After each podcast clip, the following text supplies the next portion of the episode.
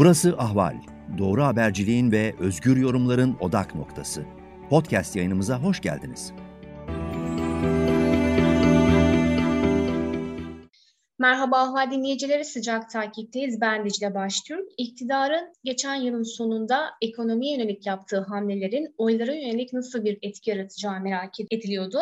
TİM yani toplumsal etki araştırmaları tarafından yapılan son araştırma uzun zamandır düşme eğiliminde olan Cumhur İttifakı oylarında kısa zamanda bir toparlanmaya neden olduğunu gösteriyor. Kasım ayıyla karşılaştırıldığında Cumhur İttifakı'nın oyları %43.9'dan %45.8'e yükselmiş durumda. CHP'nin oy oranında da 1.8 puan gerilemiş olduğu görünüyor. Tim araştırmasının sonuçlarını konuşacağız şimdi. Konuğum araştırmacı Nezih Onur Kuru. Merhaba Nezih Bey. Merhabalar.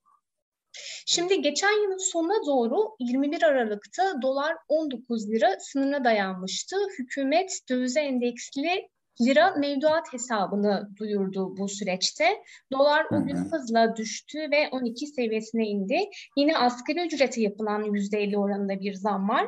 Bu durum nasıl yansıyacak diye merak ediliyordu iktidar kanadına. İktidar bu durumu ekonomik toparlanma ve doların köpüğünü alma gibi ifadelerle de açıklamıştı. Şimdi TİM'in bu yeni araştırma sonuçları iktidarın sunduğu bu başarı hikayesinin halkta bir karşılık bulduğunu mu gösteriyor? Nasıl okumak lazım bu sonuçları? Ee, sadece e, dolar e, yani kur mevduat hamlesi değil, aynı zamanda asgari ücretin de yüzde 50 oranında artırıldığını hatırlatmak gerekiyor. Bu aslında dolardan daha e, çok şekilde geniş kitleleri ilgilendiren bir e, hamle oldu. Yani yüzde 50 biraz beklenmeyen bir oranda. Orada yani hoş bir sürpriz oldu diyelim e, çalışan kesimler için ama tabii enflasyon karşısına ne kadar direnebilir e, zaman gösterecek bunu. Ee, benim gördüğüm kadarıyla, bizim verilerimizin de gösterdiği kadarıyla AK Parti'de bir toparlanma durumu söz konusu. Ee, AK Parti'nin oylarını Kasım ayına göre kararsızlar dağıtılmadan 4.3 puan artırarak 32.1'e çıkardığını görüyoruz. Ee, bu oyların yaklaşık bir puan MHP'den gelmiş, kalan da büyük oranda kararsızlardan ve protestoculardan gelmiş. AK Parti 2021 e, yılında aslında bir düşüş trendine girmişti e, Naci Ağbal'ın görevden ayrılması, pandemide e, ekonomik e, desteklerin yeterli gelmemesi, yaz aylarında afetlerin e, başarılı bir şekilde yönetilememesi ve Erdoğan'ın e, yaşlanmış görüntüsüyle birlikte e, zaten biraz zayıflamış bir e, imaj veriyordu, ima, imaj çiziyordu AK Parti ve iktidar. E, sonbahar döneminde de faiz faiz kararları yani faizlerin düşük tutulmasıyla ve kur artışının getirdiği enflasyonla birlikte AK Parti oldukça gerilemişti. Yani bizim araştırma alanımızda da en düşük seviyeye gelmişti. %34 2002 seviyesine yaklaşık gerilemişti e, kararsızlar dağıtıldığında. E, şimdi ise kararsızlar dağıtıldığında bu sefer %38'e ulaştığını görüyoruz. Biz yaklaşık 3,5-4 puanlık bir artış var AK Parti'de. Bu e, şu anlama gelebilir. E, Aralık ayında e, ekonomi haricinde ulusal gündemi bu derece meşgul eden bir konu olmadığına göre e, ekonominin biz e, kararsız ve protestocu seçmen üzerinde AK Parti'den kopmuş olan e, özellikle kararsızlar üzerinde kısa vadeli bir etki yaptığını ve AK Parti'ye son bir kez daha şans verdiklerini e, gözlemliyoruz diyebiliriz. Peki e, AK, ittifaktan uzaklaşan ve uzaklaşma eğilimindeki seçmenin AK Parti'ye geri döndüğünü e, değerlendirebiliriz dediniz. Peki bu trend nasıl devam eder? Kararsız seçmen bu konuda ne düşünüyor? Nasıl bir e, karşılık bekliyor, bekliyor bu süreçte? Ee, daha önceden AK Parti'ye oy veren seçmende e, yaklaşık 20 yıllık bir alışkanlık var. Ee, Erdoğan e, kişi kişiliğinde bakacak olursak aslında bu daha da e, uzun bir süreye tekabül ediyor 25-26 yıl gibi. Dolayısıyla Erdoğan'ın kredisi tamamen tükenmekte değil ve daha önceki araştırmalarımızda da biz şunu ortaya koymuştuk. AK Partili seçmen uzaklaşsa da şu an partinin ya da Erdoğan'ın çöküş döneminde değil bir duraklama dönemi o e, sahip. Dolayısıyla e, yakından izliyorlar AK Parti'nin yapacağı hamleleri ekonomi noktasında. Ulusal ekonomiye dair toparlanma sinyallerini dikkatle okuyorlar. Ancak e, biz 1 Ocağı e, çok yüksek oranda zamlarla e, uyandık yeni yıla. Evet. Yani elektrik faturalarının yüzde 127 e, artabileceği e, yani belli kullanım oranlarına göre bir e, senaryo var karşımızda. Yani henüz şu an seçmen e, bu artışları faturalarda tecrübe etmiş değil. Dolayısıyla e, Şubat ayı veya bir, bir iki ay, yani önümüzdeki süreç, birkaç aylık süreç, e, kararsızların bence tekrar e, oy tercihlerine dikkatle bakılması gereken bir e, sürece işaret ediyor. Çünkü dediğim gibi e, henüz zamların etkisi hissedilmedi. Ayrıca e, kurdaki yüksek artışın da fiyatları henüz yansımadı. Yani şu anki mesela market fiyatları hala e, doların daha önceden işte 11-12 olduğu aralıktaki şekliyle yansıyor. E, dolar daha çok artmışken e, stoklanan malların maliyeti belki daha çok yansıyacak piyasaya.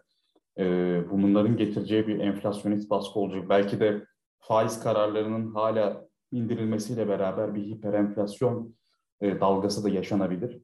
E, enflasyon AK Parti oy oranını çok doğrudan yani benim bu araştırma dışında kendi e, araştırmalarıma bakarak yani ay ay anket ortalamaları inceleyerek e, tahminlerde bulunduğum analizde enflasyon e, doğrudan çok büyük bir etki yapmıyor ama e, yine de tabii e, kararsızların tercihini e, olumsuz etkiliyor. İktidar aleyhine etkileyen bir şey. Ayrıca e, hiperenflasyon senaryosu gerçekleşirse işverenlerin içinde e, hem asgari ücret maliyeti artmış durumda hem de e, mal ve hizmet maliyeti de artmış durumda olacak ve yeni istihdam yaratmakta zorlanacaklar. İşsizlik tehlikesi ortaya çıkacak. Şu an e, yüksek üretimi dayatan bir ekonomi modeli izlendiği için işsizlik konusunda bir e, stabiliza stabilizasyon var. Yani işsizlik artmıyor. Ancak hiperenflasyona karşı piyasa dayanamayabilir ve işsizlik artabilir. O zaman e, seçmenin cezalandırma motivasyonu daha çok yükseliyor. Bize ekonomik oy verme teorileri bunu söyler. Yani e, işsizlik, özellikle uzun süreli işsizlik ve genç işsizliği iktidar oylarını e, en çabuk ve en hızlı şekilde e, olumsuz etkileyen faktörler. Bununla yüzleşilebilir. Ama şunu hatırlatmakta fayda var. Türkiye dünyanın en partizan ülkelerinden biri. Uluslararası araştırmalarda e, gördüğümüz üzere e, Türkiye'deki seçmenin yaklaşık %75'i herhangi bir partiye bir bağlılık hissediyor. Yani bir kimliksel aidiyet e, durumu söz konusu ve e, geri kalan seçmenler yaklaşık 10-15 puan zaten oy vermiyor. E, elimizde tercihini değiştirebilecek rasyonel ya da ekonomik seçmen olarak düşünebileceğimiz yaklaşık 10-15 puanlık bir kitle kalıyor. E, bu seçmen e, grubunun tercihleri önemli. E, dolayısıyla hani çok büyük bir e, hiperenflasyon veya işsizlik dalgası yaşansa bile e, oy tablosunun radikal bir şekilde değişmemesi kimseyi yanıltmamalı. Çünkü Türkiye'de partizanlık ve kutuplaşma çok etkili. E, çoğu seçmenin kararı şimdiden belli aslında. Peki e, Cumhurbaşkanı Erdoğan'ın e, Cumhurbaşkanlığı görevini ne kadar iyi yapabildiğine dair seçmenin notu değişmemiş gördüğümüz kadarıyla. Yani bütün bu toparlanmaya rağmen hala e, bu not 5'in altında. Bu neyi anlatıyor bize? Aslında e, şimdi AK Parti'deki oy artışı e, ilk bakışta bir çarpıcı geliyor. Yani çünkü yüzde 34'ler seviyesine yüzde 38'e çıkmış parti var. Fakat e, MHP'nin de düşüş gösterdiğini vurgulamak gerek. Yani %9'lardan %7.6'ya düşmüş MHP. Yani MHP'den de AK Parti'ye e, kayma var. Dolayısıyla Cumhur İttifakı bütününde baktığımızdaki Erdoğan'ın seçmen e, bazı o. Cumhur İttifakı'ndaki artış AK Parti kadar büyük değil. Yaklaşık 2 puana, 1,5-2 puan arasında tekabül eden bir artış var. E, yani Erdoğan'ın da beğeni oranı, yani be, beğeni ortalaması buna paralel olarak çok da yükselmemiş. Hatta şöyle bir durum var ortada muhtemelen muhalif seçmende e, ekonominin etkisi e, daha yakıcı bir şekilde hissedildi. Çünkü e, muhalefet partileri döviz üzerinden e, siyaset yapmaya odaklanmıştı. Muhalefet seçmeninde de başka araştırmalarda e, ortaya konduğu üzere döviz alma alışkanlığı daha yaygın. Onlar e, daha olumsuz algılamış olabilirler gelişmeleri ki zaten Türkiye'de az önce bahsettiğim gibi partizan bakış her konuda etkili. Yani ekonomiyi değerlendirirken de sizin partizan kimliğiniz, o baktığınız lens, o bakış açınız e, olayları olumlu veya olumsuz algılamanızda çok belirleyici bir e, etken e, rolü oynuyor. Dolayısıyla muhalif seçmende e, Erdoğan'ın Cumhurbaşkanlığına onay muhtemelen e, daha da düşmüş olabilir. Ben şimdi verinin tam detaylı dağılımını bilmiyorum ama Cumhur İttifakı'ndaki ve AK Parti'deki oy yükselişine rağmen Erdoğan'ın görevini artır e, Erdoğan'ın görevindeki e, oran, e, ortalama artışının bu denli yüksek olmamasını belki bu e, farklılaşma açıklayabilir. Peki e, sonuçları muhalefet partileri açısından yorumlarsak nasıl bir e, sonuç ortaya çıktı diyebiliriz? Ee, yani muhalefet partilerinde kısmi bir düşüş var. Ee, fakat genel itibariyle oyların e, radikal bir şekilde düşmediğini söyleyebiliriz. E, kararsız ve protestocu seçmende özellikle AK Parti'den yeni kopmuş olan seçmene ulaşmakta zorluk çekiyorlar. E, bunu bizim geçen aylarda gerçekleştirdiğimiz dindar seçmen araştırması da ortaya koymuştu. Özellikle AK Parti'nin e, AK Partililerin çoğunluğunu aslında oluşturan e, dindar muhafazakarlarda e, şu algı var. Yani evet bir sorunların farkındayız ancak muhalefete güvenemiyoruz. E, iki konuda da yani hem rövanşizm kaygıları var hem de daha çok aslında daha da önemlisi e, sosyal politikaların kesilmesi endişesi ve e, muhalefet partilerinin, muhalefet e, si, muhalif siyasilerin yönetim kapasitesinden duyulan bir endişe var. Az önce bahsetmiştim Erdoğan'ın kredisi aslında 20-26 senelik hatta e, olumlu performansa dayanıyor AK Parti seçmenleri için. E, Erdoğan'la kıyaslanınca e, Erdoğan'dan e, daha çok ışık veren bir lider bulmaları kolay değil algı zihin dünyalarında. Yani muhalefet partilerin işi kolay değil. Tabii burada e, verinin dışında ben kendi yorumumu katacak olursam e, şunu söyleyebilirim. Şimdi bir kriz anı yaşıyoruz. Kriz anında yani muhalefet ve iktidar bloklarını değerlendirecek olursak iktidarın günün sonunda ortaya net bir tablo koyduğunu görüyoruz. İşte biz Cumhur İttifakı'yız. Belli iki parti var. Adayımız belli, politikalarımız belli. Yani kriz anındaki muğlaklık içinde e, bir şekilde bir netlik sağlayabiliyor seçmene. Fakat e, muhalefet tarafında bu görüntü ortada yok. Hani aday belli değil, program belli değil, hangi partiler hangi ittifakta olacak belli değil. Yani partiler kendi aralarında sürtüşmeler yaşayabiliyorlar. E, yani dolayısıyla orada bir netlik söz konusu değil. Hani e, iktidardan uzaklaşıp herhangi bir muhalif e, partiye yönelmeyen seçmene hitap etme konusunda bence bu bir dezavantaj muhalefet adına. E, bakalım yani önümüzdeki e, süreçte şunun söylendiğini duyduk. İşte parlamenter sistem konusunda partiler bir araya geldi. Ekonomi masası da kuruldu. Orada da bir ortak çalışma durum var. Belki bunlar kamuoyu önünde hep beraber partilerin bir araya geldiği şekilde duyurulursa muhalefet lehine olumlu şekilde yansıyabilir diye düşünüyorum. Zaten e, seçim artık bir buçuk sene kaldı. Hele ki e, erken seçim e, senaryoları da konuşuluyor. Erken seçim durumunda zaten adayın artık kim olacağı ortaya bir şekilde konacaktır kısa vadede. O zaten bence artık hikaye farklı türde şekillendirir. Yani adayın niteliği, adayın hangi partiye yakın olacağı bunlar farklı bir hikayeye geçiş eşiğinde olduğumuzu gösterir. Yani adayın ilan edilmesi ama dediğim gibi bu e, erken sena er, erken seçim senaryosu için geçerli. Eğer erken seçim e, ilan edilmezse e, önümüzde bir buçuk sene var. En az bir altı ay aday açıklanmayacak demektir.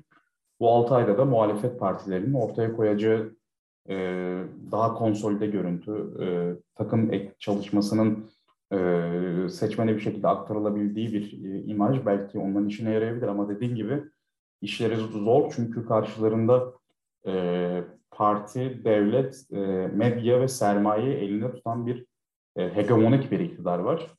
E, seçmeni mobilize etme konusunda e, belki diğer muhalefet partilerinin seçmenine hitap etmekte çok zorlanıyor olabilirler. Ancak dediğimiz gibi yani bu ayda görüldüğü gibi kararsız ve protestocu seçmenin bir kısmını e, bir şekilde kısa vadeli de olsa mobilize edecek güçleri hala var. E, göreceğiz yani karşılıklı atılan adımlar ve Türkiye'de sonuçta hem dışsal hem içsel birçok e, değişime gebe bir ülke. Gündem çok hızlı değişebiliyor Türkiye'de. Örneğin mesela ABD e, FED yani ABD Merkez Bankası faiz kararını açıklayacak. Belki bu kurda çok büyük oynamaları neden olabilir. Belki hiç olmayabilir. Bunlar da siyasette hesaba katılması gereken gelişmeler. E, yani aslında çok çok bilinmeyen bir denklemle karşı karşıyayız. Hani Biraz e, lafı uzatmış oldum kusura bakmayın ama e, tablonun bu derece girift ve karışık olduğunu ortaya koymak önemli bence. Hani geleceği konuşurken. Evet. Peki. Çok teşekkür ediyoruz o zaman Nezih Bey. Değerli ben teşekkür ederim. Için. Canım.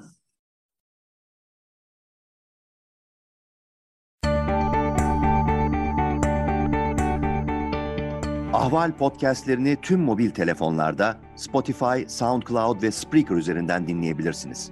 Apple iPhone kullanıcıları bize iTunes üzerinden de ulaşabilir. Türkiye'nin ve hayatın cıvıl cıvıl sesleri Ahval Podcast dizisinde. Kulağınız bizde olsun.